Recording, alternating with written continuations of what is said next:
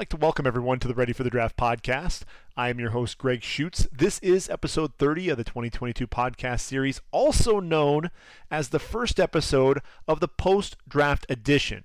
Now, the Ready for the Draft podcast typically we're getting you ready for the NFL draft, taking a look at the draft eligible prospects.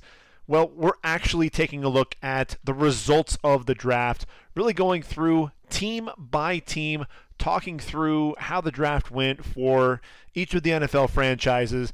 And like I said, this is going to be the first of three podcasts. So, what we're going to do is we're going to take half of the, the teams, we're really going to go in alphabetical order and, and, go through each of the teams, take a look at their drafts, and then the last of the of the three podcasts, we'll take a look at some of the undrafted free agents, and we'll take a, a look into 2023 and what to expect. Really, I know it's an early early view, but that's kind of how we'll wrap up the 2022 podcast series. Is just taking a look ahead into 2023. So we've got a lot to cover. We've got 16 teams to get through in this podcast. So let's go ahead and jump right into things. And I said that we were going to go alphabetically, but really what I want to do first, there were two teams that jumped out to me that had, I think, the best draft, the home run hitters, uh, if you will, in terms of that their draft not only their positioning, but really what they did throughout the entire draft. And I'm talking about the Baltimore Ravens and the New York Jets. I think the New York Jets, when you look at them, their first five picks just really knocked it out of the park. You know, you get the number one corner, uh, the number one or number two wide receiver, depending on who you talk to, and a defensive end that some people feel may be the most NFL ready of the group. Then you get the number one running back and, and a top five tight end. Jets did a phenomenal job. But I think Baltimore, you know, obviously they had a, a few more picks, just a few, um, but I, I, think their their draft even even more special. And so that's why I wanted to go ahead and start with Baltimore. We'll talk about the New York Jets, and then we'll get into the Cardinals and work our way down from there. So, speaking of Baltimore, they're sitting there at number 14, and it, it really it looks like they, they sat there, sat patiently, and took the best player available, who happened to be Kyle Hamilton, who was a top five player on everybody's board. And when you look at Kyle Hamilton, I think what really affected him was that 40 time. When you're talking about a guy that ran as slow as he did, uh, you know, at, at, the combine, he runs the 4.59. He runs slower than that at, at the, the, pro day there for, for Notre Dame, and there has to be some cause for concern, right? Uh, not really. You know, I, I, think Baltimore ends up getting a steal. They get a guy who's going to be a leader on the back end of that defense. This is a guy, look, uh, seven and a half tackles for loss to go along with eight interceptions, 16 pass breakups. This guy flies around to the football. You can play him as a linebacker. You can play him, uh, you know, as a deep safety. You can have him play in the box, wherever you want to play him. Uh, Kyle Hamilton can play that position. You can line him up in the slot and, and have him cover because uh, he has some some decent cover ability. You like the, the, the, fluidity in his hips for a guy his size. Look, this is a guy who's 6'4 and 229 pounds. You know, it's it's absolutely ridiculous how big Kyle Hamilton is. Uh, but when you talk about how he fits into Baltimore, uh, what Baltimore wants to do, you, know, you, look at that secondary. They brought in Marcus Williams. I think they've been looking to try to upgrade over uh, Chuck Clark, DeShon Elliott, and really with Kyle Hamilton, what you get there is, a guy who can be, uh, like I said, another linebacker potentially playing around that line of scrimmage. They've got Josh Bynes who, who's returned, um, but I, I think you know that inside linebacker position is going to struggle. This is going to be a guy that's going to be able to help out Patrick Queen. Uh, you know, you've got Odafe Oweh and, and, David Ojabo that we'll be talking about, along with with Tyus Bowser getting after the the quarterback. But I think Kyle Hamilton being able to lurk around that line of scrimmage, and then you, you talk about him working with Marlon Humphrey and, and, Marcus Peters on the back end as well. Uh, I, thought this was a phenomenal pick. Tyler Linderbaum, they get they move right back into round number one. 25 overall, and they get Tyler Linderbaum, the, center out of Iowa, the Rimington Trophy winner. And this guy is one of the best center prospects we've had come across in, some time. This is a guy who has tremendous movement skills, a guy that's able to climb to the uh, to the second level, a guy that's able to seal off his man. Just does a great job. You'll see him with a lot of the reach blocks. You'll see him climbing to the second level, like I said, uh, a guy that's going to get out and pull, and he does a great job locating his man under control and uh, you know the wrestling background. You see him; he understands leverage, understands the body position as well, and uh, the hands. Once he gets his hands on you, it's all over. Bradley Bozeman moved on to Carolina, so what you have there is a hole at that center position. So it's easy to say Eric DeCosta right off the bat, two home run picks in round number one. Look, that Ravens franchise, it doesn't matter if it's Ozzie Newsome, Eric DeCosta, great job on first day. Then all of a sudden they, they moved to the second day, and I mentioned David Ojabo. This is a guy who, had he not uh, ruptured his Achilles at his pro day, we're talking about a top 15 pick. This is a guy 11 sacks uh, in 2021, a guy that you saw continue to build, continue to improve uh, throughout the season. A, a, guy that just seemed to, you know, he, he's so new to the to the game. You saw the development. A guy that still needs to improve against the run, but man, this guy, the movement skills, his ability to bend, and that Achilles injury. Look, I've torn my Achilles. I wish if I were to uh, tear my Achilles at, at, any point in my life. I wish it would have been in my 20s. We're seeing these guys rebound a lot quicker. Uh, Cam Akers, six months being able to get back out on, on the field there for the Rams. So David Ojabo, I, I think the future is really looking bright for him. You pair him with his high school teammate Odafe Oweh, and then you've got Tyus Bowser, uh, you know, who's, who's led the, the team in sacks. I believe was seven, if I'm not mistaken. Uh, just a phenomenal pick there uh, in round number two can't believe that they were then able to get Travis Jones in round number three. I had him targeted in round two. And really, when you're looking at, at, at him, nose tackle, Brandon Williams, Justin Ellis, gone. Michael Pierce is brought in. You thought he's going to be that guy that's in the middle there. I thought maybe, uh, you know, you bring in Jordan Davis, although I didn't have him uh, on the board when the Ravens were selecting anyway. That's all right. You end up getting Travis Jones, a dude who can uh, not only be stout at the point of attack against the run. Um, I think he can be an early penetrator against the run, but he's also a guy that can get after the quarterback as well. Uh, a tremendous athlete for a dude his size. Um, you know, look, ran a 4.92 40 at 6'4 and 325 pounds. Uh, phenom- you know, great arm length as well. Uh, very strong, very stout at the point of attack. A guy that's going to drive his man back into the backfield, collapse the pocket from within. Phenomenal pick there. You look at uh, Daniel Faalele there on uh, on day three, a guy that's going to be able to potentially take over for uh, you know Morgan Moses. Uh, and look, you know, you've got Ronnie Stanley there at the left tackle position. Morgan Moses has the ability to play both uh, left and right tackle. If Ronnie Stanley, those injury concerns catch up to him again. Morgan Moses moves to left tackle. Daniel Faalele is able to move in there at right tackle. Uh, Jalen Armour Davis, you get a, a, a, tall corner with, with good speed. I mentioned that they needed to get a third corner to pair with, with Humphreys and uh, with Humphrey and Peters, and they were able to do that. Charlie Kolar and Isaiah Likely in round number four, 11 picks apart. Um, you know that's really targeting uh, a couple more receivers there in that passing game with Lamar Jackson. Um, you know, you've got Mark Andrews, a guy that look, everyone talks about all the other tight ends, but this guy is a phenomenal receiver at that tight end position. But then you're getting Isaiah Likely there, a guy who had that 99 yard uh, reception for touchdown against Arkansas State. Really, he was on my radar in 2020. This was a guy who had was 20 yards per reception while battling an ankle injury. Uh, a, a, guy who I think can definitely push the field vertically up the seam. Definitely a guy that's going to be a mismatch with the size and the speed. Then you've got Charlie Kolar, another dude. This is a guy, you know, 6'7, 252 pounds. Played high school basketball with Trae Young at Norman uh, North High School in Norman, Oklahoma.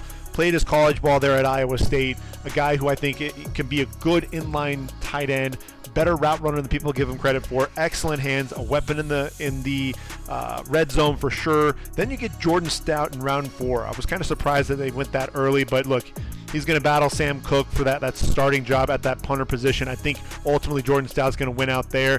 Damarion Williams there in round four. This is a guy, um, you know, I, I, ultimately did not have coming off the board. I was a little bit surprised that he did end up getting selected. Uh, 5'10, 182 pounds, shorter arms. That really concerned me. Uh, but this is a guy who has, um, you know, good instincts overall.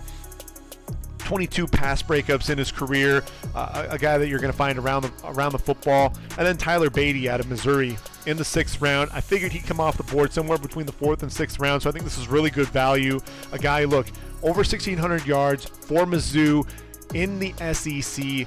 Uh, runs with excellent pad level contact balance, that low center of gravity. Also a really good receiver. You, the biggest concern is is that size. You know, this is a guy who's only 5'8 and uh, under 200 pounds. So the durability is going to be that biggest concern and biggest issue. Also, that pass protection is he going to be able to hold up? But Baltimore, look, they, they hit a home run, I think, with that draft overall.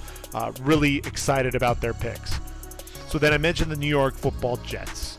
Um, and when you talk about the Jets, obviously Ahmad Sauce Gardner is the first guy that you have to talk about.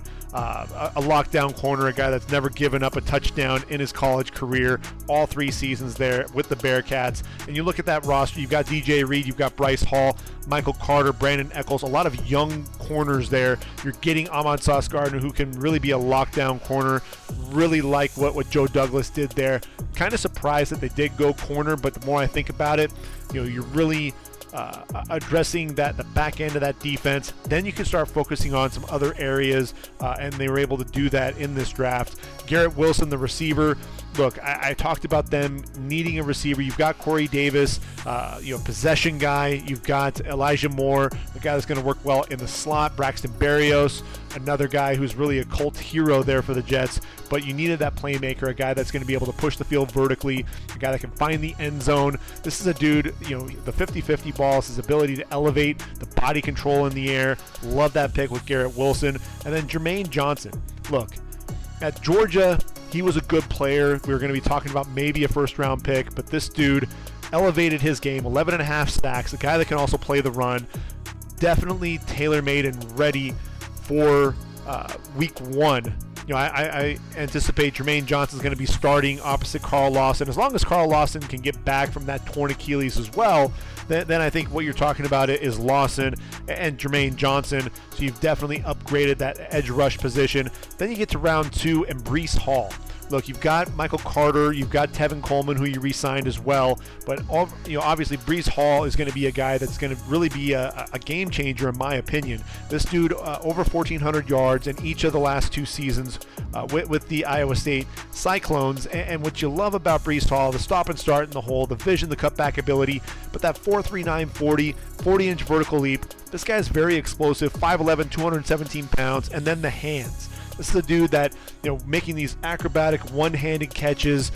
This is a guy that's going to be a weapon for Zach Wilson. I love the pick. He's going to end up being the starter when it's all said and done. Then you get Jeremy Ruckert uh, in round number three. And I think Jeremy Ruckert's an underrated tight end, a guy that just didn't catch a ton of balls. Really, when you've got Olave and, and Wilson and Smith and Jigba, you don't have to catch the ball a ton. But this is a guy, I, I watched some of his tape in high school, and this kid actually has some really solid hands. And so when you look at the Jets, you've got CJ Uzomah, you've got Tyler Conklin, you bring in Jeremy Ruckert to really be that third tight end you know, I, I love that pick. I would have liked to actually seen them try to double up on a pass rusher there, but you know, I can't argue with Ruckert because he, he's is a top five tight end in my opinion. Then you look at, at round four. You're going to get a, a right tackle in, in, Max Mitchell. This is going to be a guy that I think is going to battle George Fant, really push. I said that they needed to get a guy like George uh, to battle George Fant there, and I think Max Mitchell is a guy that's going to be able to do that. Michael Clemons, uh, also in round four, out of Texas A&M. This is a guy, look, 6'5", 263 pounds, uh, real long arms, can stack and shed blocks. Uh, does a really good job there on the edge. Uh, initial quickness, able to really turn that uh, you know that, that, that, speed to power to get into the, the offensive lineman.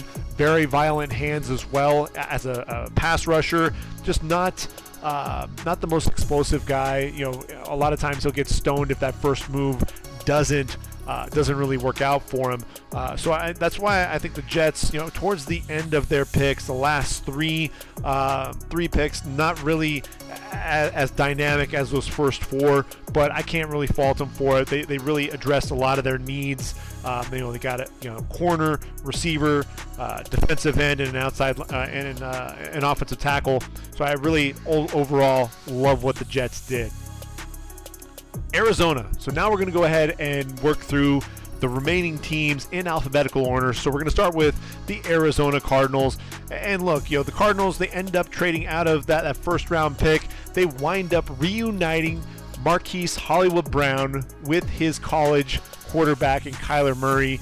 Uh, you know, and I, I, guess Hollywood Brown actually hid the the, the, the trade from his uh, old college buddy. But that you know, reuniting those two, that's going to give you a vertical threat uh, to go along with Rondale Moore. You've got AJ Green on the roster as well. We know that uh, Nuk Hopkins uh, isn't going to be around for the uh, the first six games of the year for the violation of, of the substance abuse policy. So you're gonna need to get some, you know, another guy that can take on some of that, some of that load. And uh, so bringing in Hollywood Brown absolutely is going to be able to do that. So in round two, 23rd pick in round two, you end up getting the top tight end in the draft.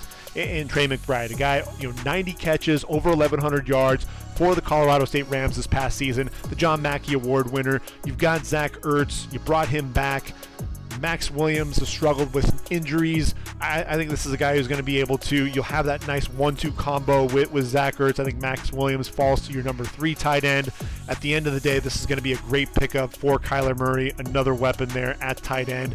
Cam Thomas, getting him, uh, you know, with the 23rd pick in round number three, I was really surprised that he was going to be there. 6'4", 267 pounds. This is a guy 10 and a half sacks, 20 and a half tackles for loss. Lived in opposing backfields. A guy that patterned his game his game after J.J. Watt. And when I watch him play, he reminds me so much of J.J. Watt.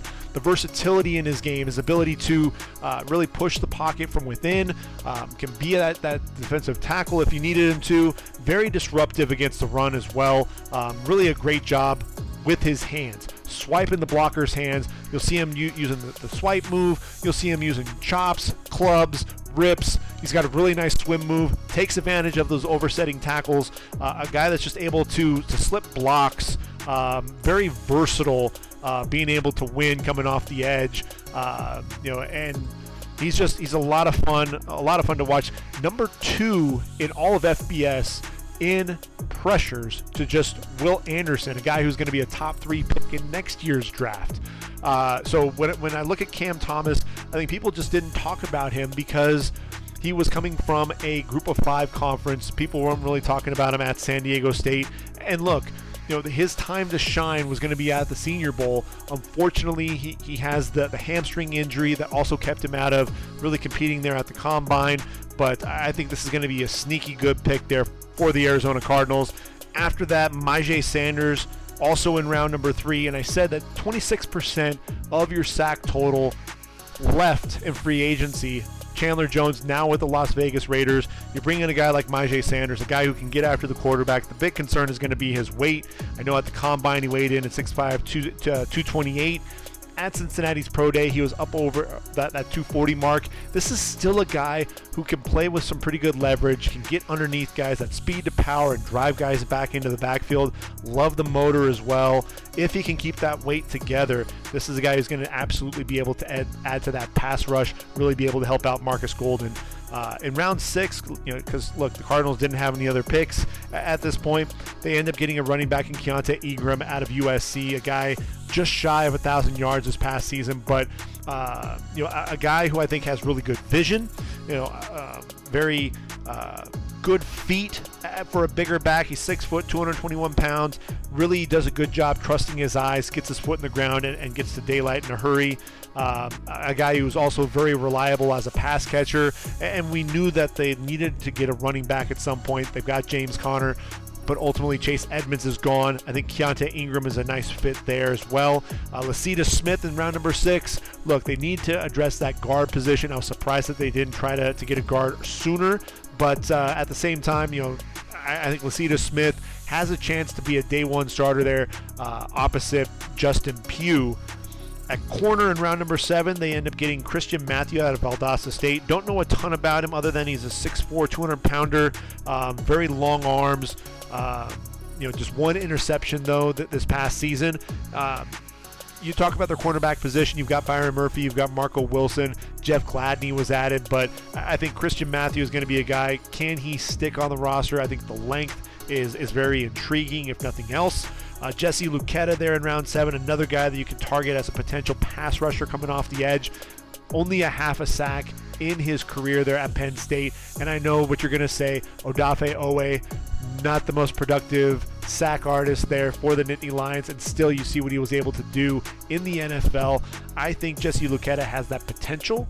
Um, really good against the run, but they're really going to have to work with him to be a more polished pass rusher. And then Marquis Hayes eh, out of Oklahoma, you know, they get another Sooner there to go along with, with Kyler Murray and uh, now Hollywood Brown. And this is a guy who I think can really compete with Lecitus Smith to be that other guard uh, opposite uh, Justin Pugh. I think this is really a good pick. Um, you know, a, a, guy who plays with excellent leverage. He's very strong at the point of, of attack, heavy-handed, and what I really like, you know, OU ran a lot of those guard tackle, you know, the counter plays where they're pulling around, and he was able to get to that second level. Uh, you know, showed some decent mobility for a guy his size. Uh, you know, a guy who's 6'5", 318 pounds. So overall, I think the Cardinals had a pretty solid draft. When you look at the Falcons, number eight overall, you knew they were going to be taking a wide receiver. I mean, that wide receiver uh, room was really decimated with the loss uh, of Calvin Ridley, um, who's suspended for at least the 2022 season for gambling. You've got Russell Gage, who's gone, so that left Olamide Zaccheaus as your number one uh, returning wideout. Drake London, you pair him with, with Kyle Pitts. I feel like it's kind of the same player, but you'll have those twin towers out there. You, I, I, Drake London is my number one wideout, the guy that look, teams knew that he was USC's offense with the double digit targets, and yet they still couldn't slow him down. I think this is a guy uh, who's going to be dynamic on the outside for Atlanta. Uh, great pick there. Uh, round number two, Arnold Ebiketie. Look, you know, another edge rusher. They need pass rush help. Dante Fowler's gone. Uh, they brought in Lorenzo Carter, but that that's not going to be enough you know, this is a team that had 18 sacks a season ago. They need somebody who's going to be dynamic, and Arnold Ebiketie can absolutely do that. So I love the pick there. They, they trade, you know, back and, and they get uh, you know Troy Anderson out of Montana State. I had him coming off the board in round three. When you look at it, this is a guy who has a chance to pair up with uh, Deion Jones. There's Rashaan Evans there as well. But, but Troy Anderson, the versatility, a guy who played quarterback, he was a running back. He's ninth in the Bobcat in Bobcats history in rushing yards. Had 150 tackles this past season as the inside linebacker. Um, a, guy who is, is, a tremendous athlete. He excels in coverage as well. I think he'll he'll excel. Um, probably be a three down player at some point. He'll probably come in in the nickel situations right off the bat, but phenomenal pick there as well. Uh, round number three, they go quarterback. And we knew that this was eventually going to happen. They've got Marcus Mariota in there. He feels like he's going to be, uh, you know, that bridge quarterback. And you get Desmond Ridder in.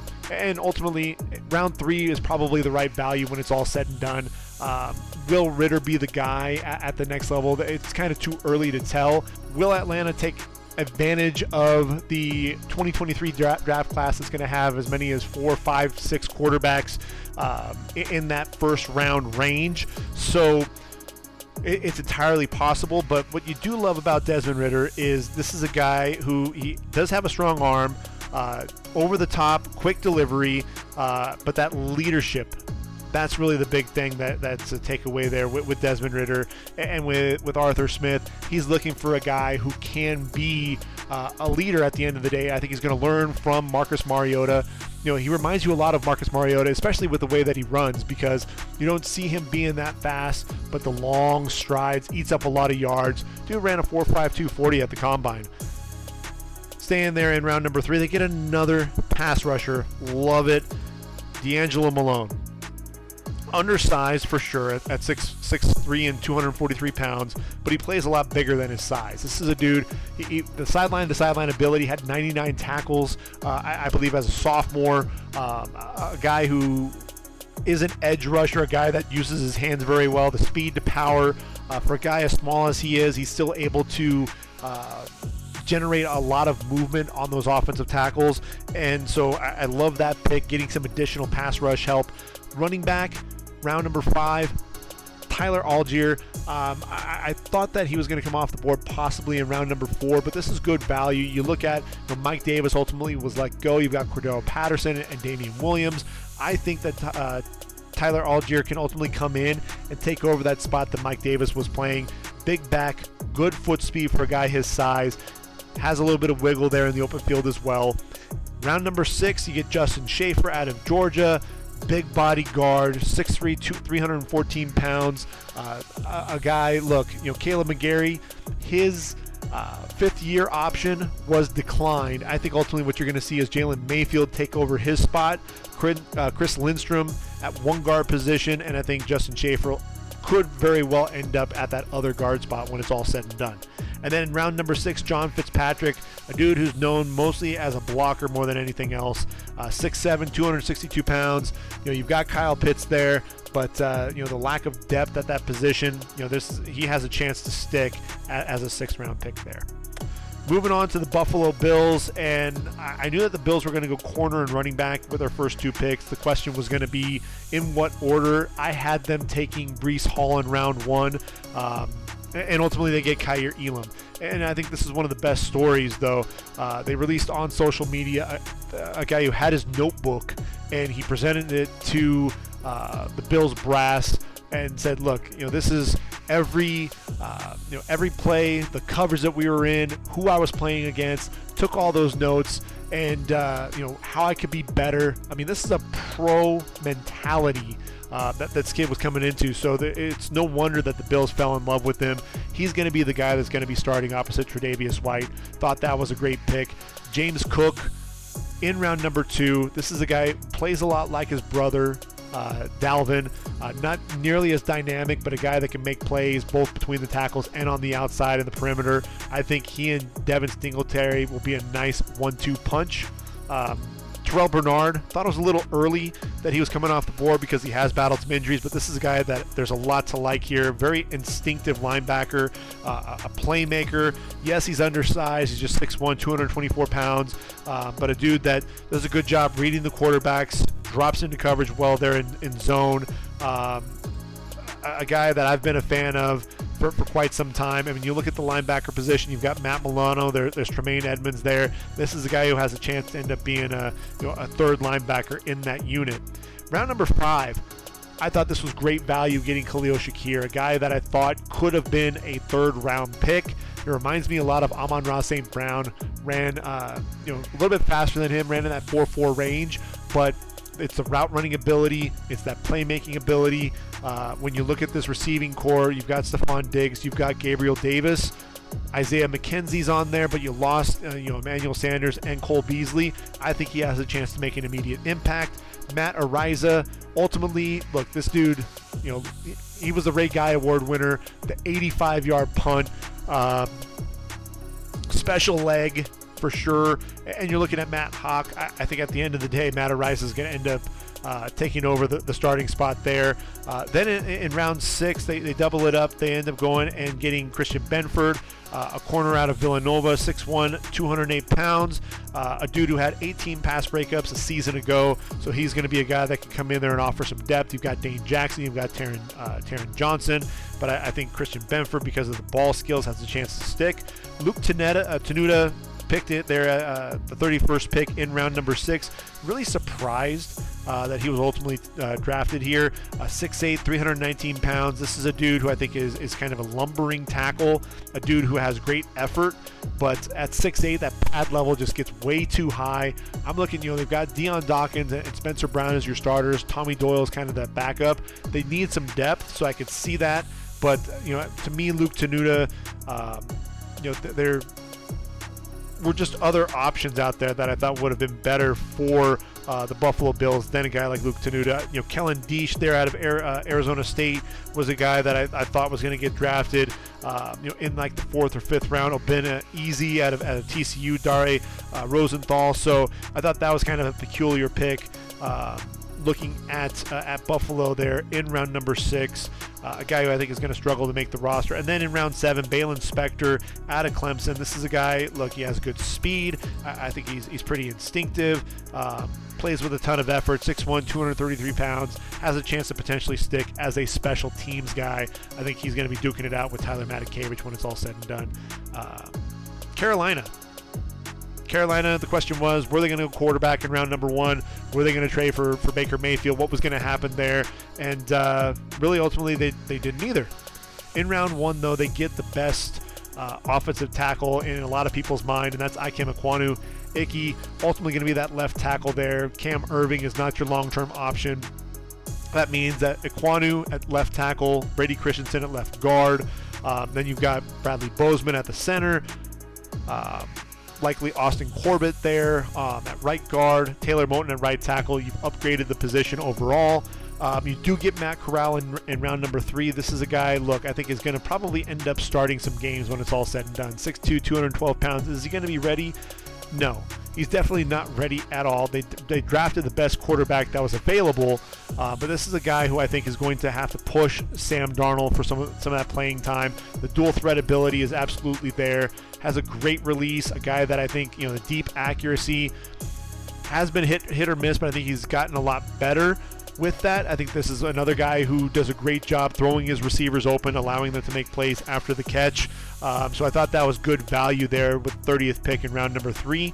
Round four, they get Brandon Smith out of uh, out of Penn State, a versatile linebacker. When you look at that linebacking group, uh, you know you've got Shaq Thompson, Damien Wilson's on the roster there, Cory Littleton. But I think with, with Brandon Smith, what he's going to bring to that defense, look, he's 6'4", 250 pounds, flies around to the football, can be a little overly aggressive. Um, you know, still has some work to do in coverage, but I, I think he's a guy that I think can develop into a guy that's going to be a three down linebacker for them. Round six, they get Amare Barno. Some people thought he was going to come off the board in round two. I think after that 4.3640 that he ran at the combine, 6'5, 246. Uh, still a little raw at times there on on the edge, but he can be very explosive. Um, you, know, you, you, look at Brian Burns, you got Yetur Gross Matos, there, there's Marquis Haynes, Darryl Johnson, another guy with a ton of speed coming off the edge for Carolina. Not a bad pick overall, pretty good value. Cade Mays in round six. Um, Mays, you know, just hasn't lived up to the potential. But uh, when you look at that guard spot, I mentioned Corbett. There's Pat Elflein there. Brady Christensen is going to be the, the starter there. Um, you, know, you got Michael Jordan, Dennis Daley. I think he's going to have to really compete hard if he's going to stick on on the roster. And then round seven, you get Kalon Barnes. Uh, you know, ran that, that speedy 4.23 40, uh, six foot, 183 pounds. This is a guy who I think you know has that that, that track speed, but really is more of an athlete that's playing that cornerback position. Um, so I think he'll struggle to end up making that roster spot with all those corners there, not just uh, Jaycee Horn, C.J. Henderson, Donte Jackson. Then there's also Keith Taylor, Troy Pride Jr., Stanley Thomas Oliver. I think he'll really have to struggle and, work hard to ultimately make that roster there in Carolina. Chicago. No first round pick. We know obviously they have Justin Fields. So when I, I was looking at this pick, I thought they were actually going to focus on the trenches. That was one of the big topics of conversation was, uh, you know, that they needed to improve uh, both both sides of the ball up front. You know, especially with Akiem Hicks you know, the, the question mark there, uh, you know, what was going to happen. They end up going secondary with their first two picks in round number two. And Kyler Gordon, I think, is ultimately going to end up starting opposite Jaylon Johnson. This is a guy, a tremendous athlete out of Washington, six foot, 194 pounds. Um, look, the Bears, 31 pass touchdowns given up uh, a, a, season ago. This is a guy who I think, you know, he does gamble quite a bit, but I, I love the feet. I love the, the, the fluidity, uh, the ball ball skills as well. He's a ball hawk, um, so not a bad pick overall there for the Bears. And then Jaquan Brisker. I'm a huge fan of Jaquan Brisker because he's such a versatile uh, safety at 6'1, 199 pounds excellent ball skills, uh, a guy who's going to be able to play in the box, uh, has a little bit of cover ability as well, um, can be a big time thumper. You put him with Eddie Jackson there on the back end, he's going to be a starter day one. There's no doubt about that. So I love that pick. Round number three, uh, they ultimately take Velus Jones Jr.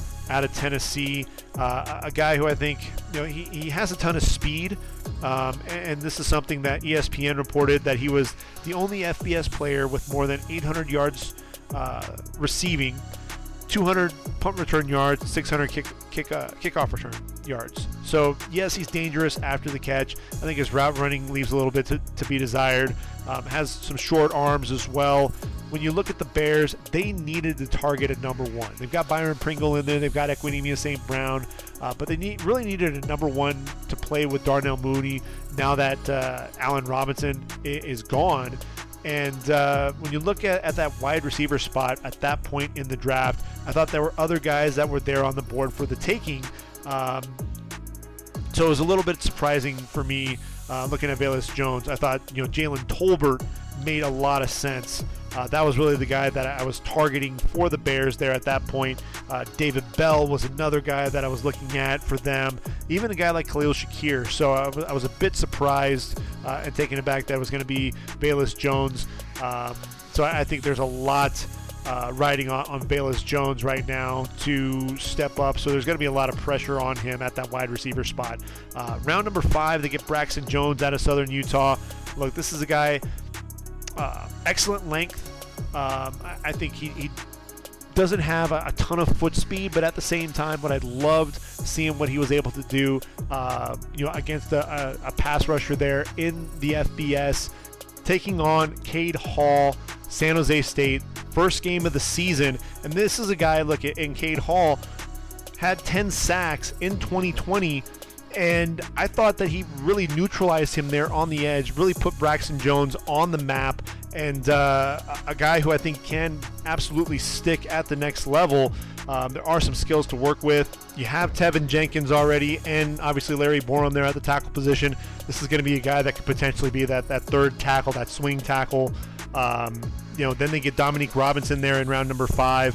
And look, with Dominique Robinson, this is a, a guy who started on the offensive side of the football, shows pretty good burst, excellent length and, and bendability, 6'5, 253 pounds, a guy that's going to be able to, to come off the edge. He's still new to the position, um, but he's a guy that's going to really learn quite a bit from from Robert Quinn. You've got Al-Quadin Muhammad there, Trevis Gipson, uh, Bruce Irvin still on that roster, Jeremiah Attaochu. So there are a lot of veterans that this guy's going to be able to learn from. But I, I love that raw ability. Um, so round five, really good value. Round six, they get Zachary Thomas. Uh, the offensive tackle out of San Diego State. Uh, 17 games started at right tackle, 14 at left tackle, so he ha- offers that versatility. Uh, another guy that's going to be competing there uh, in the trenches. So they did ultimately target uh, the offensive side of the football in those trenches. Uh, they also get Doug Kramer in round six, uh, really a physical center at the point of attack. Um, you know, 47 games started there for the Illini, but uh, you know, again, you know, very physical at the point of attack. Then you have uh, Ja'Tyre uh, Carter out of uh, Southern. 6'3", 311 pounds, played left tackle at Southern. He's going to be a guard. Um, you know, you've got Lucas Patrick, probably going to end up playing center. There's Cody Whitehair there as well. This is a guy that's going to probably find some time in, in that group. Um, another pick in round six was Trestan Ebner, the running back out of Baylor. Uh, this is a guy who I think has you know has that speed. Uh, you know, has you know very versatile out of the backfield, has really good hands. Uh, 25.3 yards per kickoff return, 5'11, 206. You know, they're looking for guys that can be explosive and be very versatile. That's why they went with that with Velus Jones. They also ended up taking Trestan Ebner there in round number six. Round seven, uh, you know, in addition to, to, Carter, they get Elijah Hicks out of Cal, uh, 5'11, 200 pounds very opportunistic, a guy that, that can be a playmaker on the back end. Uh, this is a guy who I think can end up, you know, uh, they lost both Sean Gibson and De- Deon Bush. So this is a guy who could potentially be that third safety along with Jackson and Brisker. And then round seven, Trent, uh, Trenton Gill, the punter out of NC State. Didn't really see this one coming. Um, 6'4, 219 pounds. He did lead the ACC in punt average. Uh, had 23 punts of 50 plus yards in 2021. Um, and then he had 31 punts downs in, inside uh, inside the 20, which also led the ACC. Um, you know, Ryan Winslow, Winslow's on the roster. Pat O'Donnell um, ultimately is, is, gone in free agency. So uh, Trenton Gill, he actually has a chance to not only make the roster, um, but beat out Ryan Winslow. Um, I, I, didn't see it coming, only from the standpoint, you know, I, uh, Trenton Gill was my number four punter, so I wasn't expecting to see so many punters drafted this year. I was expecting him to be that number four guy, be a priority free agent that could end up working his way onto a roster. But I'm happy that he did get uh, get picked up by the Bears because I think this is a team that he's going to be able to stick with. Which takes us to Cincinnati. And we knew that they were going to have to address the secondary, and that's really the theme of this draft for them. They also needed to replace Larry Ogunjobi, and I think they uh, have a guy that might be able to do that in Zachary Carter, who they took in round number three. But in round one, they get Daxton Hill, the versatile safety that he's going to be pairing with uh, Jessie Bates. They have Vonn Bell on the back end there as well. Uh, but, but look, I think he'll end up probably playing some corner as well because Eli Apple, and we saw what happened there in the Super Bowl. Uh, Chidobe Awuzie is going to be your number one. They need help at that cornerback position. So I, I think Daxton Hill, because he has that versatility, um, you know, we know Jessie Bates was franchised. Mike Hill, uh, Hilton, one of the best slot corners there. Um, I think Hill potentially play in the slot. I think he can play, you know, the nickel, could be a strong or free safety. He's going to be a starter. You know, it's just going to decide where they want to play him, and he'll play in a variety of, uh, of positions. Round number two, they get Cam Taylor Britt there out of Nebraska, 5'11, 196 pounds, uh, experience a corner, safety in the nickel as well. So again, they're looking for, you know, versatility. Um, I thought this was a guy that was probably going to come off the board in round three. So this was a, a round too soon for me, but I can see what they're doing. They want to address that secondary position, and he has all that versatility. A guy that I think is going to uh, be one of those pieces that's going to be counted upon uh, if Cincinnati wants to return uh, to the playoffs in 2022. Then they get Zach Carter uh, from Florida. You know, this is a guy who I think could be a, a defensive end or a three technique, um, depending on the on the defense. A guy who I think can push the pocket um, as an interior pass rusher, 6'4", 282 pounds.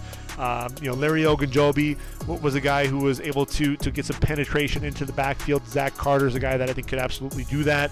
Uh, round four, they get Cor- uh, Cordell Volson out of North Dakota State, uh, 6'6", 315 pounds. You know, very physical, a guy that's going to to play, uh, you know, till the whistle. Very physical. Uh, and when you look at the, this this team, they need help in the trenches. Obviously, they, they restructured what they're what, what they have there. You know, you've got Ted Karras. Could he play guard? Could he play center? You've got Alex Cappa there as well. Jonah Williams and La'el Collins now at that tackle position. Um, so I think Cordell Volson is going to give them, if nothing else, it's going to give him some give them some depth.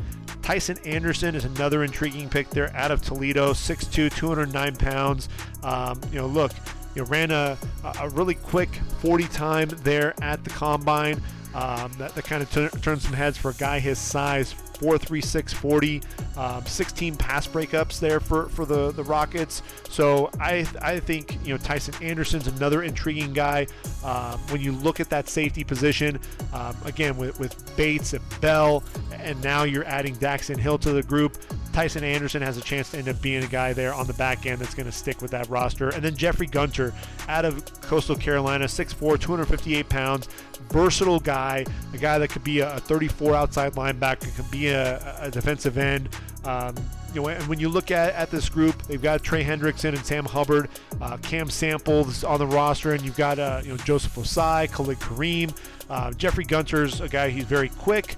Um, explosive with his hands. You know, he's a little on the lighter side at 258 pounds for a defensive end in a 43 defense, but he's a guy who's very consistent getting after the passer, and that's one of the things that I think drew me to him uh, there with Coastal Carolina. Because even when you were watching Tarron Jackson.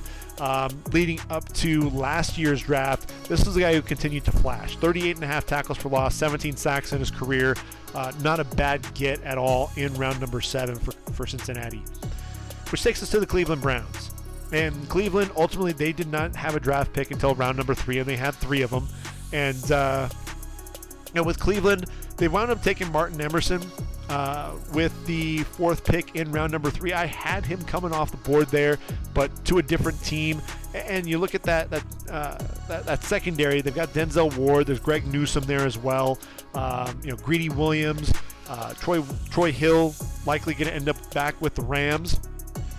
So Martin Emerson, what he gives you, very physical guy. He's 6'2", um, boundary corner who could potentially play opposite Denzel Ward with Greg Newsome playing there on the inside. Um, so the fit does make some sense. Uh, they, they, need to get edge rushers to help out Myles Garrett. They did trade for Chase Winovich, but they need to continue to get those guys. And Alex Wright at uh, 6'5", 271 out of UAB is a guy that's going to be able to do that. Uh, edge defender coming off, you know, a guy that can walk the defensive tackles back into the backfield. Pretty explosive, decent hands as well. Um, he, he's going to have to grow up fast, though. Uh, a guy who I think is still developing as an edge rusher, but a guy who has explosive potential, that's for sure. Uh, round three, they get David Bell, 6'1, 212 pounds, back to back 1,000 yard seasons, uh, but ran that 4.65 40, so that's why his stock kind of slid him down the draft board a little bit. You've got Amari Cooper, you've got Donovan Peoples Jones, Jakeem Grant was signed. Anthony uh, Schwartz is going to be more of a guy that's going to be vertical. I think David Bell ultimately takes the spot of uh, Jarvis Landry there in that offense.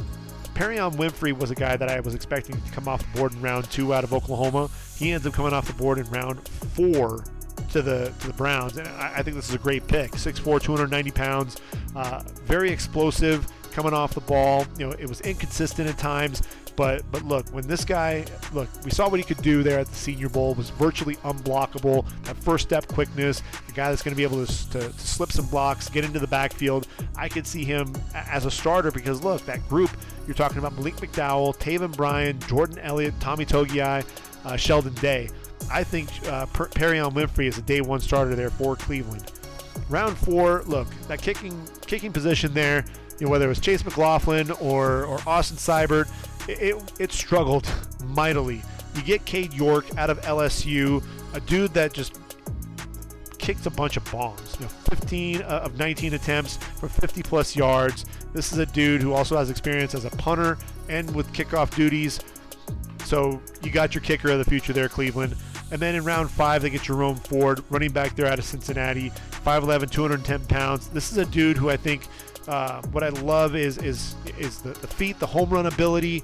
You know, you look at, at Nick Chubb and Kareem Hunt, uh, D'Ernest Johnson. You've got Demetric Felton.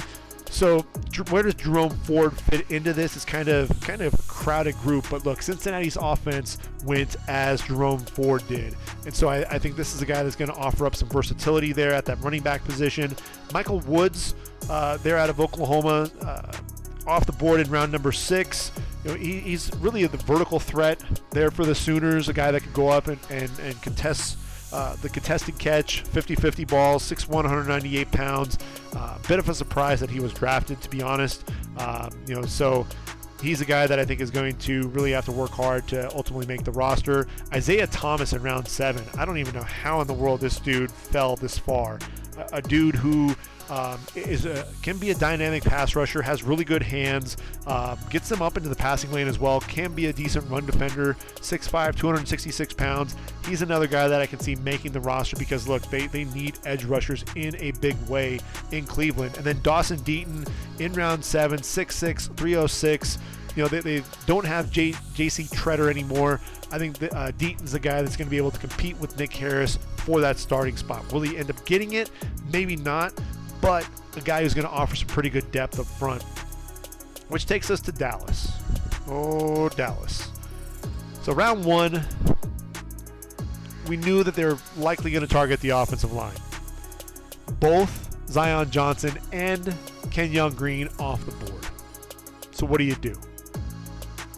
Well, you go after Tyler Smith, a guy who has a, a, all the, the talent in the world 6'5, 324 pounds, very physical at the point of attack, a guy who loves to throw people around, very physical. Uh, did I say physical? But this guy is literally a penalty waiting to happen. I think he had 12 penalties there for uh, for Tulsa a, a, guy who could be a day one starter when it's all said and done. I mean, when you talk about them, you've got Tyron Smith on the one side, and I think Tyler Smith is going to end up being the tackle of the future. At least that's what Dallas is hoping. You've got uh, Terence Steele on the right side. I think Tyler John uh, Tyler Smith is going to compete with him, and really the biggest thing is is can they clean up his sloppy technique? Otherwise, they're going to lead the league yet again in penalties with this guy on the field. Round two you get Sam Williams there out of Ole Miss. 6'4, 261 pounds, a guy who's very explosive. Did you realize that he had four strip sacks in uh, in 2021. I, I, thought that was one of the things that was really interesting. Uh, interesting note uh, from ESPN. But a, a guy who is, is very physical coming off the edge can be a real bully. Uh, but what I, I, love is, is just that explosiveness, being able to turn the corner and get after the quarterback. Uh, 12 and a half sacks this past season, 22 and a half in his career, 32 and a half tackles for loss. Uh, really like this pick because you've got uh, you know a playmaker obviously in Demarcus Lawrence. Uh, you've got Dante Fowler that, that you brought in there to team with him, but uh, they need more help at that, that defensive end position. I think Sam Williams is going to be able to provide that. Jalen Tolbert is a sneaky good pick. You know, you've got CeeDee Lamb, you've got Michael Gallup, you brought in James Washington, but Jalen Tolbert's a guy over 18 yards per reception uh, in his career. Look, 6'1", 194 pounds, a guy that you know gets vertical down the field, um, just attacks the football. Uh, a guy who tracks the ball very well. I love this pick. I thought he could end up coming off the board in round two. So to get him with 24th uh, pick there in round number three, great job. Dallas uh, they end up getting Jake Ferguson in round number four, 6'5", 250 pounds. Round four is probably a little bit early for Jake Ferguson, uh, you know, when I think about it. But this guy, excellent hands. You know, Wisconsin tight ends are going to be able to, to block as well. When you look at it, is he going to be able to surpass Blake Jarwin as that number two tight end? If not, then this definitely, uh, from a value standpoint, they, they missed – the bar there, but I, I, think there is a chance that Jake Ferguson can end up being the backup to Dalton Schultz when it's all said and done. Be that second tight end, be a, a feature blocker, but a guy that can also be a target for Dak Prescott in the passing game. They get the giant 6'8 Matt Waletzko out of North uh, North Dakota. Uh, really a lumbering tackle, uh, a guy who I think is going to compete with Josh Ball uh, to be that fourth tackle on the roster. Uh, then they picked DaRon Bland in round five, the, the, the, corner out of Fresno State. This was kind of a peculiar pick for me. Uh, yes, he ran a 4 4 40 at his pro day there for Fresno State, a guy who has decent ball skills, um, but not a guy who really excited me or moved the needle when I watched him play. Um, so that was kind of a curious pick. You know, I, I think they, you know, they, got some of the off-field issues with with Kelvin Joseph right now. You've got Anthony Brown and Trevon Diggs, Jourdan Lewis. Uh, they brought you know brought in Nahshon Wright a season ago, um, so they needed a corner, but I thought they could have gone in a bunch of other directions other than DaRon Bland. Um, you know, so hopefully he'll, he'll prove me wrong and uh, you know have a, a, decent career there with the Cowboys, though. Uh, staying in round five, Damone Clark. You know, 6'3", 239 pounds, a tackling machine, played sideline to sideline. Really, the biggest thing was was that uh, spinal fusion surgery on March 24th he's probably going to miss the two, uh, 2022 season. So that's why his, his draft stock moved down as, as, much as it did. But what you're going to get is, is, a guy who, you know, depending on what you want to do with Micah Parsons, this is another guy that, that can play, I think, both inside and out when it's all said and done. Um, so he's going to give some versatility there, and a guy that's going to, you know, if nothing else, provide some depth. But ultimately, you're talking about a redshirt year there for Damone Clark. Uh, staying in round five, John Ridgeway, defensive tackle out of Arkansas, 6'5", 321 pounds, very stout run defender. Not going to offer a whole lot as a pass. Uh, pass rusher, but you've got Trysten Hill, Neville Gallimore, Osa Odighizuwa, guys that, that can get after the quarterback from within. So you're getting this guy really to help shore up that, that run defense. And then Devin Harper out of Oklahoma State uh, in, in, round number six. This is a guy who I think, you know, off the ball linebacker, um, really good top end speed. Um, so you're getting a, a, guy who can fly around to the football. Um, but a guy, look, you know, average size for, for that linebacker spot. Um, you know, I think he, he struggles at times to get off blocks as well. Um, but a guy, again, he flew around to the football for the for the Pokes there uh, uh of OSU. So it's a pick that I can't be too mad with, um, but a guy that I think is going to struggle to end up making that roster. Denver, another team without a first round pick, but end of round number two, they get an edge rusher out of OU in Nik Bonitto, 6'3", 248 pounds, a guy who had a ton of uh, you know that, that pass, pass rush win rate. Uh, really got all that momentum going for him in the, in the offseason and was able to find his way uh, to the end of round number two. Um, you, have got uh, Randy Gregory to team with. Um, you know Bradley Chubb there as an edge rusher. This is a guy, if nothing else, he's going to be able to uh, be that explosive edge rusher. Uh, and a situational pass rusher, but a guy who I think is going to continue to develop the, the rest of his game. Really like the pick there. Round number three, you get you needed a tight end. Noah Fant, you traded to Seattle in the Russell Wilson deal.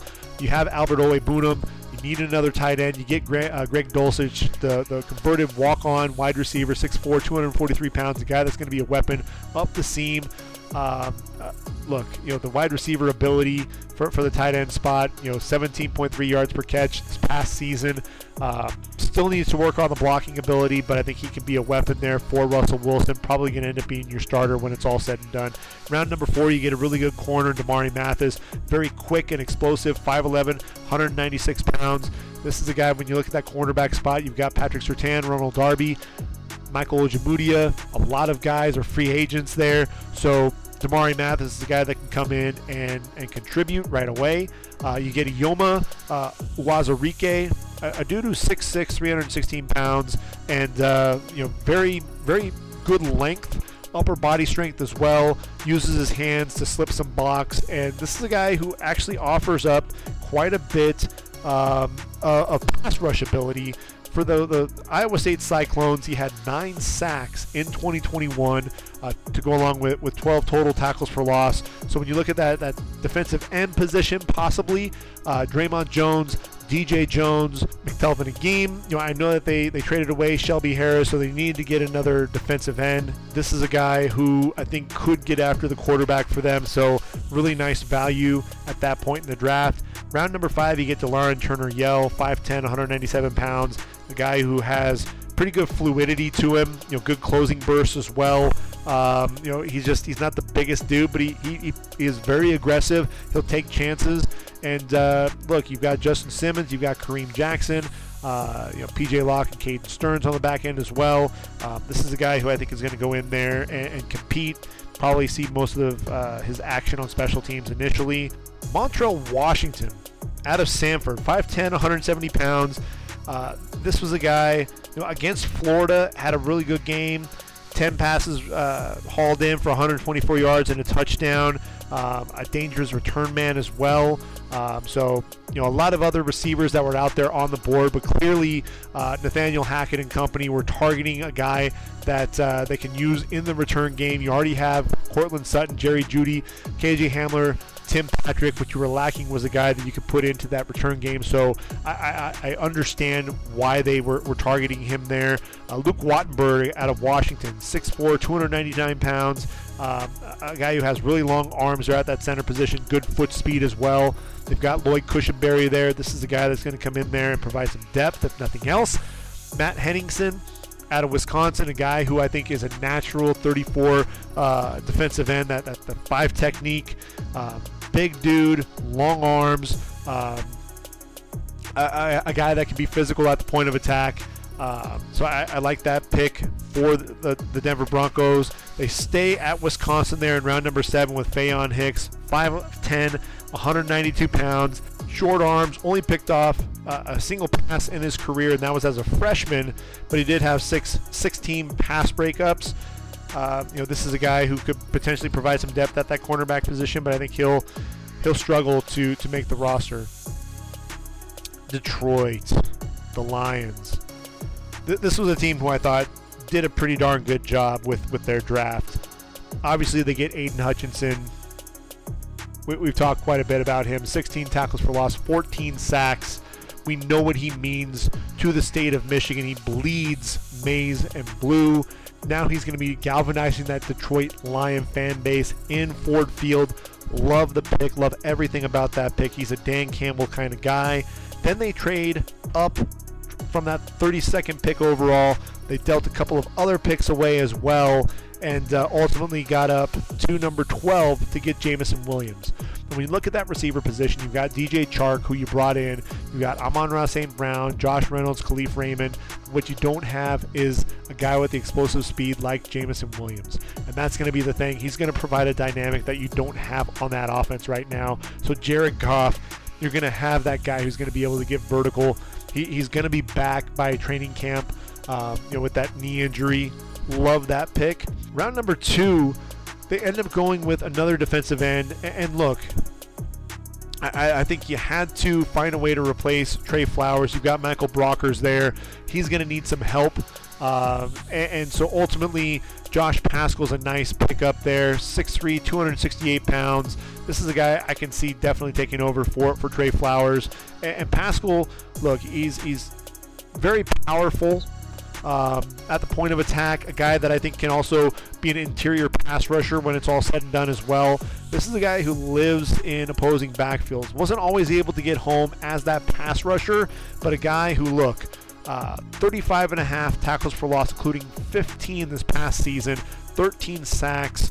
Paschal can be disruptive in opposing backfields. I think a guy, he's better against the run right now, but really like the pick thought he was going to be available in round number three. That's the only uh, thing that I would say with that pick overall. But uh, they end up getting a safety there in round number three.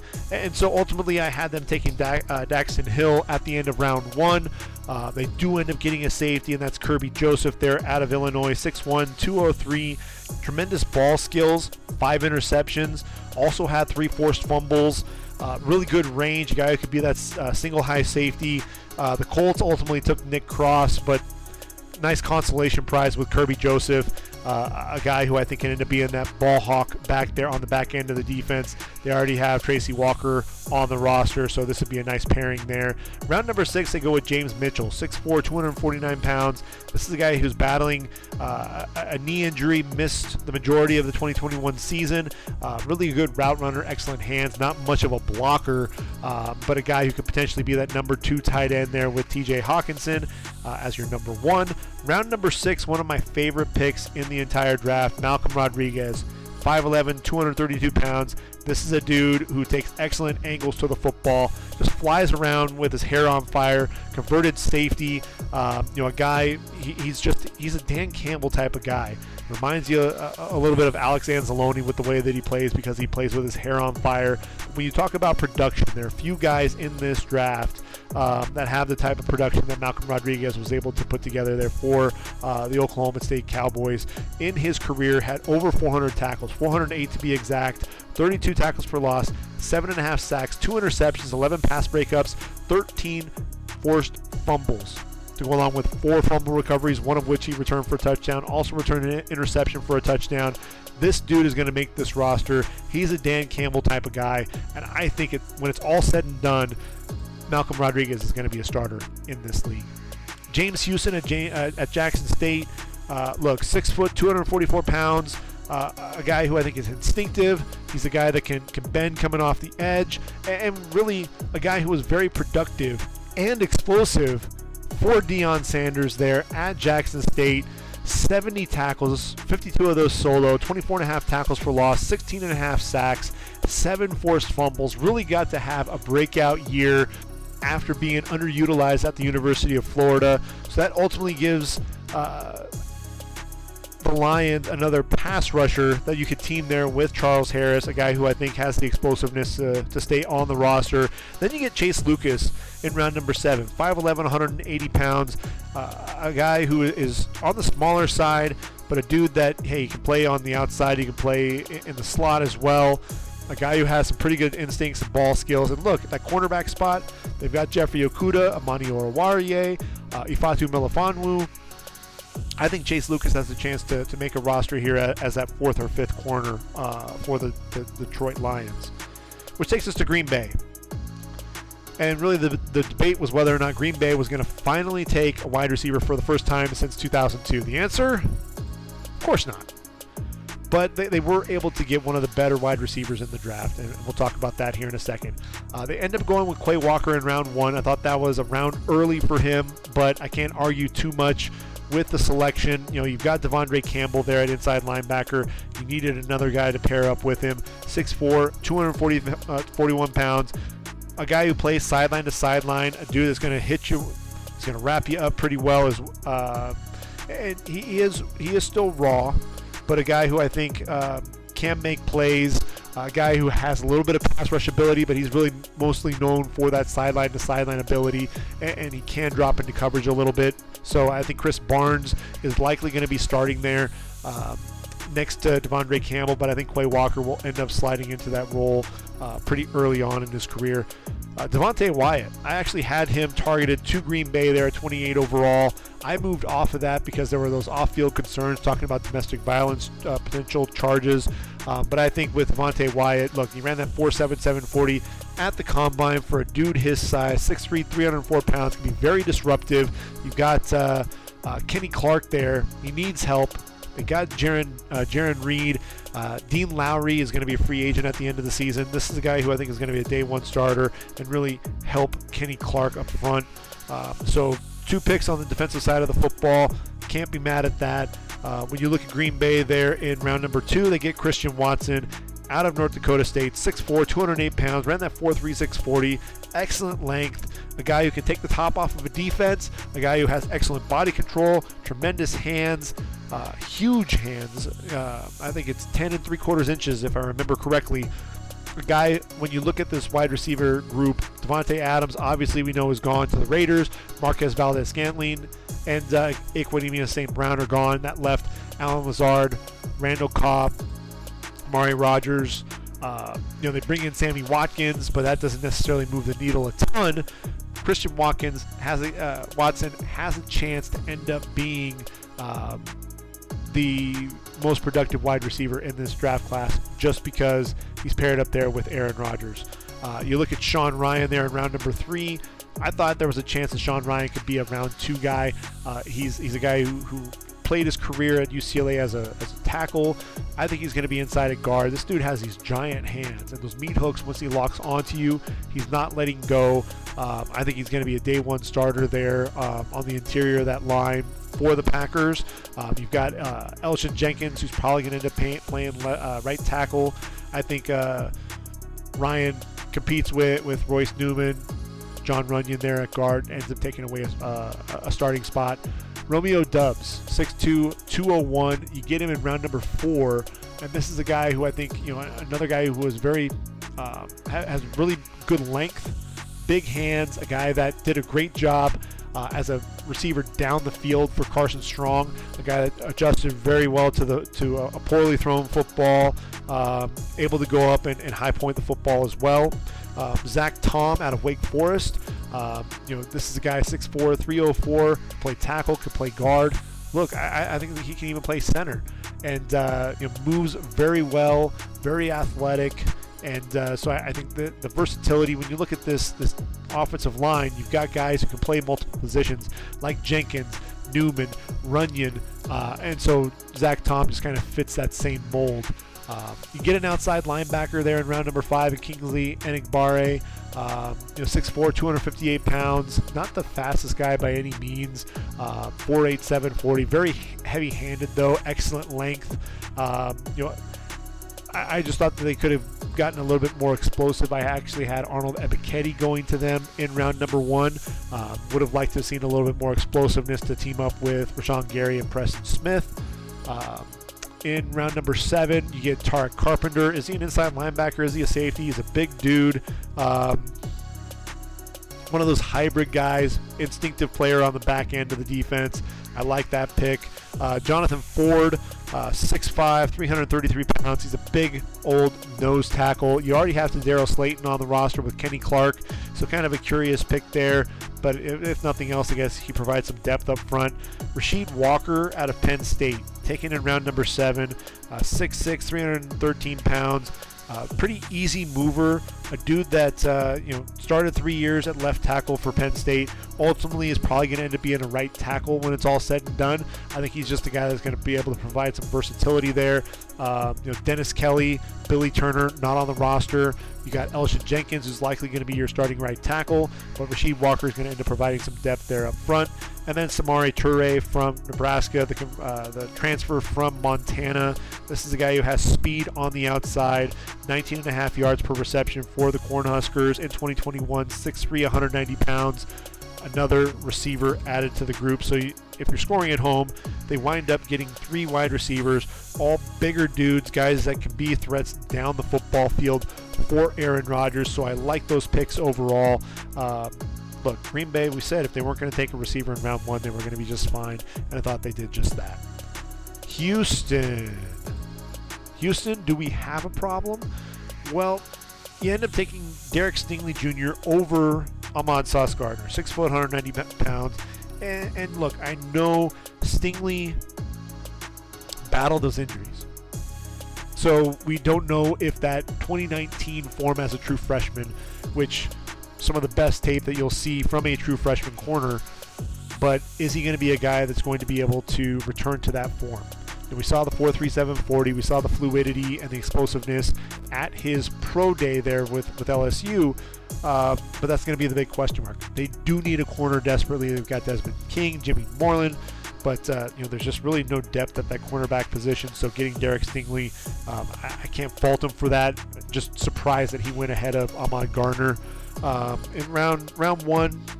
You know they, they wind up trading back with Philly, end up going number 15 overall, and they get Kenyon Green out of Texas A&M. This is a guy who's going to be a mauler up front. Uh, I like the pick. You know they've got Laremy Tunsil and. Uh, you know, Tytus Howard likely going to be the, the right tackle. He's going to battle Charlie Heck, but I think he'll end up being the right tackle. This is going to allow, uh, you know, Kenyon Green to step in there and start with uh, AJ Cann. You have Max Scharping and Justin McCray uh, on the interior of that line as well, so that actually helps quite a bit.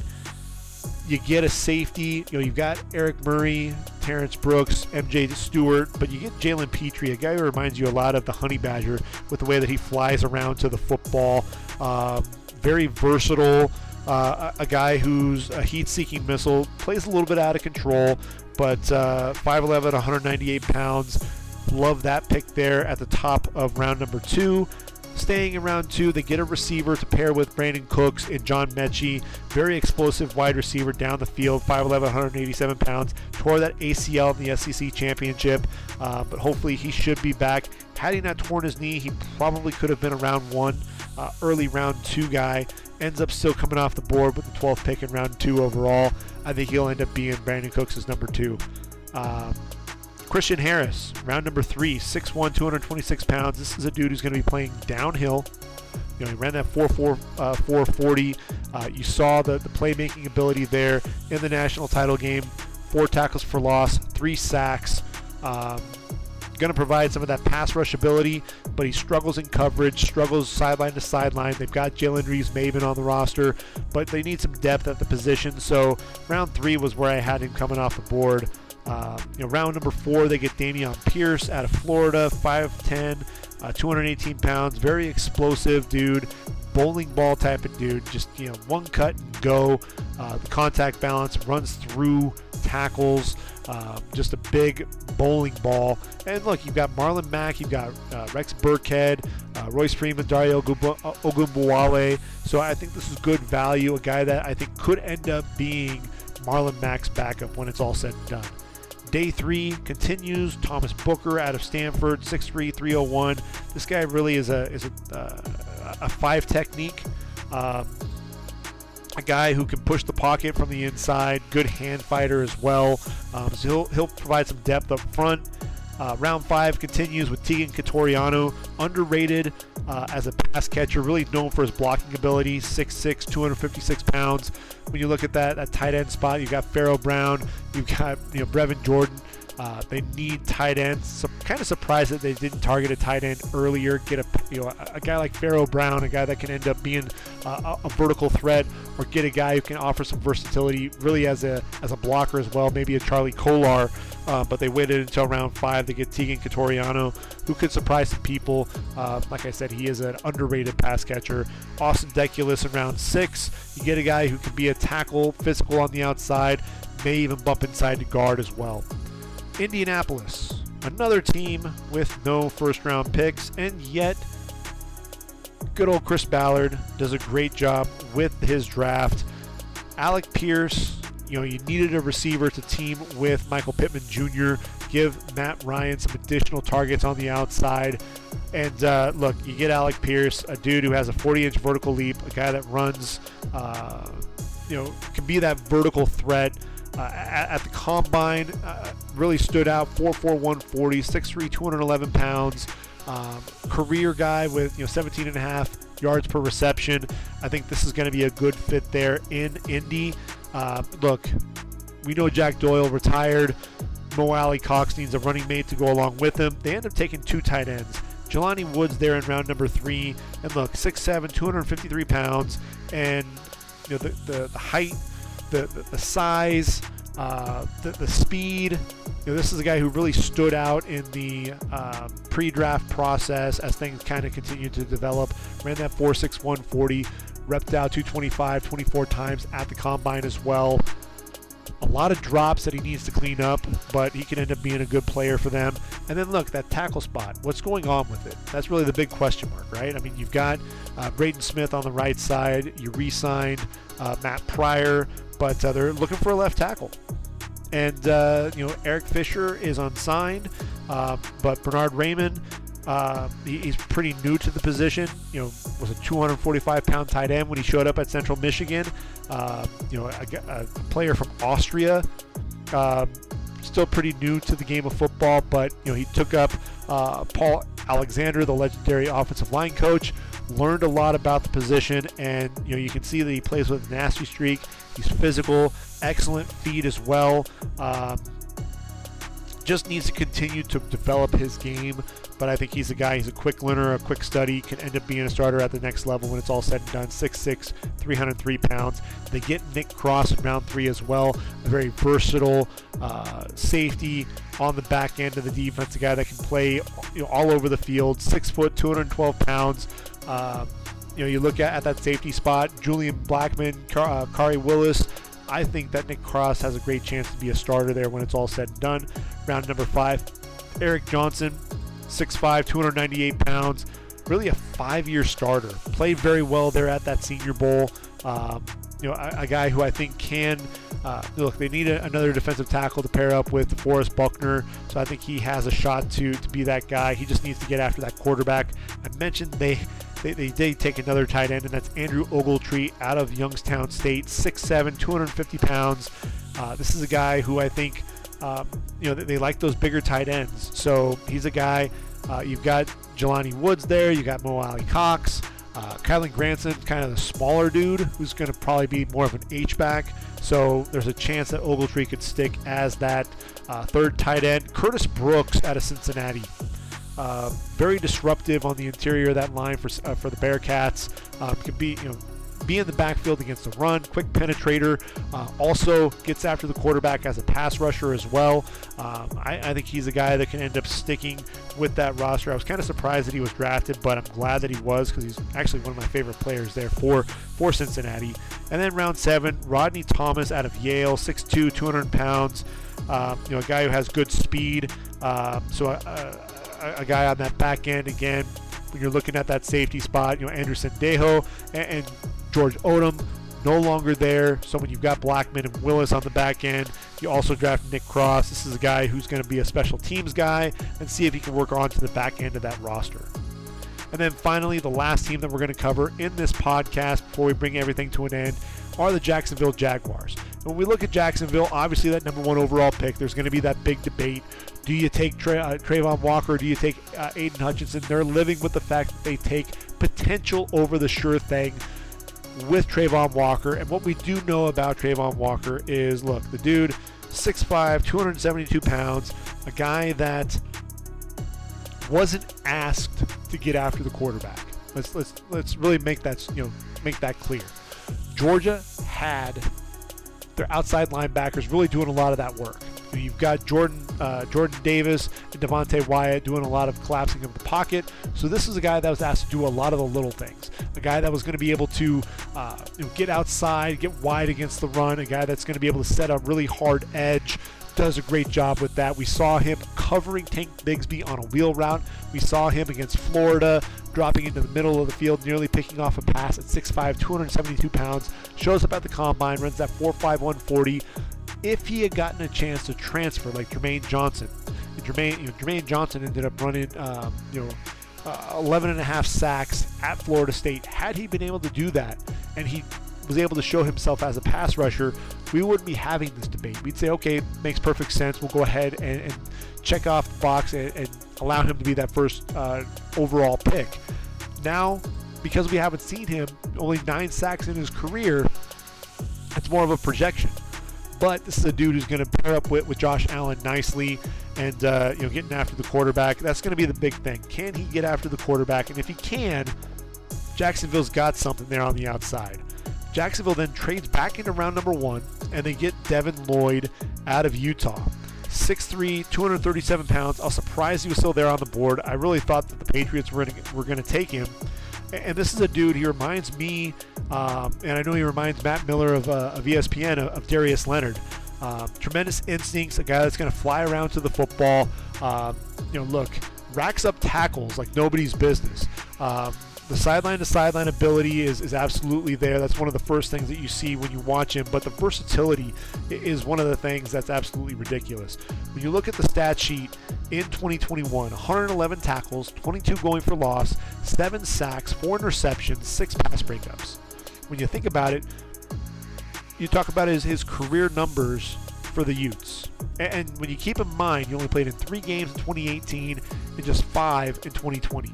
Okay? So 256 tackles, 43 going for loss. That's right, three straight seasons uh, of double digit tackles for loss, 15 and a half sacks, five interceptions, eight pass breakups. Three of those five interceptions he returned for touchdown. This is a guy converted safety, so he absolutely has the instincts on the back end and being able to cover a little bit as well. Pass rushing ability. That's one of the things that I thought was impressive was his ability to Ben coming off the edge as a stand-up edge rusher, a guy that can shoot the A gap, but then also put his hand in the dirt and get after you as well. So when you're looking at what, what Jacksonville has at, at inside linebacker, you've got Shaq Quarterman and Foye uh, Oluokun, uh, you know Dakota Allen. They need playmakers there on, at, at, inside linebacker. They lost Myles Jack and Damien Wilson, so I love this pick. Um, gotta gotta get him in there and, and be a playmaker. Um, I, I, love love the pick. Uh, round number three, they get Luke Fortner, 6'4", 307, a veteran guard who moved to the center position, a guy who's going to take over for Brandon Linder. Um, so good value there in round number three. Then you get Chad Muma. And so it's clear what they're looking to do there at that linebacker position. Uh, they're, they're getting athletic. Uh, on the interior, I think if I'm Shaq Quarterman, I'm wondering about my, my job there. Um, because look, Chad Muma, another guy with exceptional range, plays sideline to sideline, can get after the quarterback as well, can drop into coverage. Um, very explosive playmaker, a guy that reminds me. You know, it's hard not to make the comparison to to Logan Wilson. Not quite the playmaker, not quite as explosive, but still. Look at the numbers 142 tackles this past season, eight going for loss, one and a half sacks, three interceptions. When you have Muma and Devin Lloyd there at inside linebacker. I think you've really got some good things. Uh, Snoop Conner in round five. 5'10, 222 pounds. This draft really told me that I, I was expecting more versatile running backs. But look, the, they have a lot of guys that can catch the football out of the backfield, but they don't have are guys that can really run between the tackles, one cut, get north and south. Guys are going to be able to earn a lot of those tough yards between the tackles. And so when you look at a guy like Snoop Conner, he's going to be able to do just that. He's a big bodied running back. And uh, when you look at Jacksonville and what they have at that running back spot, you've got James Robinson, who's your bell cow. You've got Travis Etienne. We know what he's going to be able to do. I think that Snoop Conner is going to compete with Ryquell Armstead and ultimately end up being that number three back there for Jacksonville. Uh, staying in round six, Gregory Jr., the corner out of Ouachita Baptist. Uh, you know, a guy who has good size, uh, pretty good speed as well. Um, when you look at that, that secondary, they've got Tyson Campbell, Shaquill Griffin, Darius Williams, Trey Herndon. They're at that cornerback spot. So you wonder if maybe they're going to look at possibly moving Greg uh, Gregory Jr. to that safety spot. Andrew Wingard, Rayshawn Jenkins, Daniel Thomas, Andre Cisco. Uh, I think he's going to be a guy that's going to struggle to find a spot there um, on that defense. And then Montaric Brown, six foot, 196 pounds. The ball skills are evident with this guy. Uh, five interceptions this past season for the Razorbacks. Uh, you know, another guy who's going to really have to struggle to make the roster just because there are so many corners already on this roster. A guy who's probably going to have to uh, make the roster as a special teams guy, um, and then really kind of work into the flow of uh, of the defense from there. So those are the first 16 teams and their picks. Now, I've given you my thoughts on it, really what to expect with these selections. And in the next day or two, we'll be talking about the final 16 picks overall. We'll actually get to, to talk about the New England Patriots and their curious picks. Um, I'm, I'm, scratching my head because, you know, Cole Strange in, round one, you saw Tyquan Thornton in round two. Uh, we'll get to talk all about those picks because, um, yeah, it was definitely curious you know, it, it, reminds me of a couple of drafts ago where they uh, doubled up at linebacker and then doubled up at tight end, and they took a couple of tight ends um, much sooner than I think everyone was expecting, and you know, we, we we know how that turned out. So, a lot to cover in the next few days.